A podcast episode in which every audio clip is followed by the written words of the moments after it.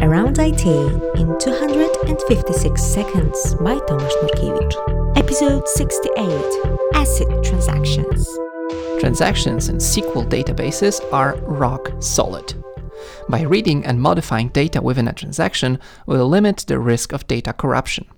Actually, there's an acronym describing transactions ACID, which stands for atomicity, consistency, isolation, and durability.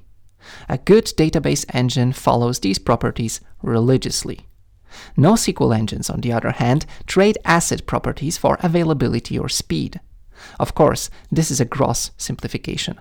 Anyway, NoSQL Crowd coined another acronym, BASE, which stands for basically available, soft state, and eventually consistent. We'll leave BASE for another episode. When it comes to ACID, A means atomicity, Simply put, if you make multiple changes to your database, either all or none of them are persisted. Contrast that to a typical NoSQL database. Imagine your application modifies two records or documents. If either your application or DB engine dies in between two writes, only one of them is saved. Your database is now inconsistent. Talking about consistency, this is what C stands for in ACID. This is not really a property of a transaction, it's more of a feature provided by a SQL database. If your transactions are well defined, DB engines guarantee to keep the database in a consistent state. Even if your app dies between two writes, the transaction will abort as if nothing happened. I means isolation. This is a hard one to provide. In an ideal world, the database engine should behave as if all transactions run sequentially. In other words, there are no interactions between transactions. Of course, this would limit scalability.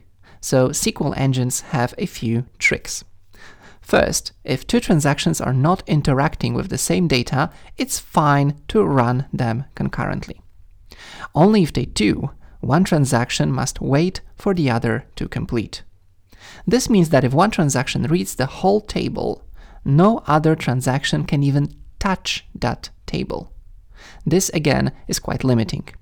So we can actually loosen up these guarantees. They are called isolation levels.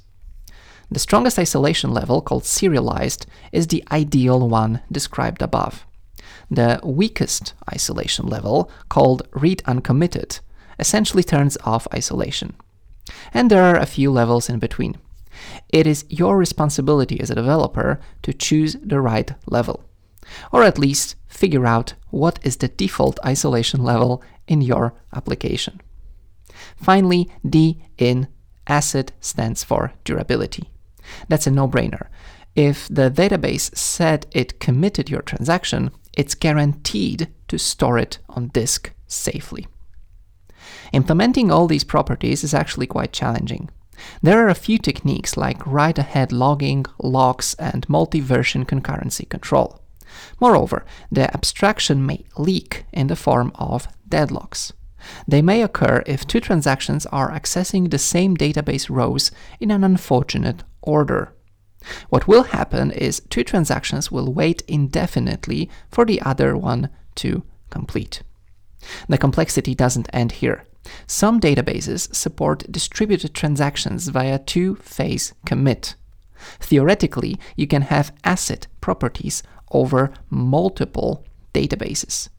In practice, two phase commits are rather slow and may fail in an inconsistent state. Anyway, that's it. Thanks for listening. Bye.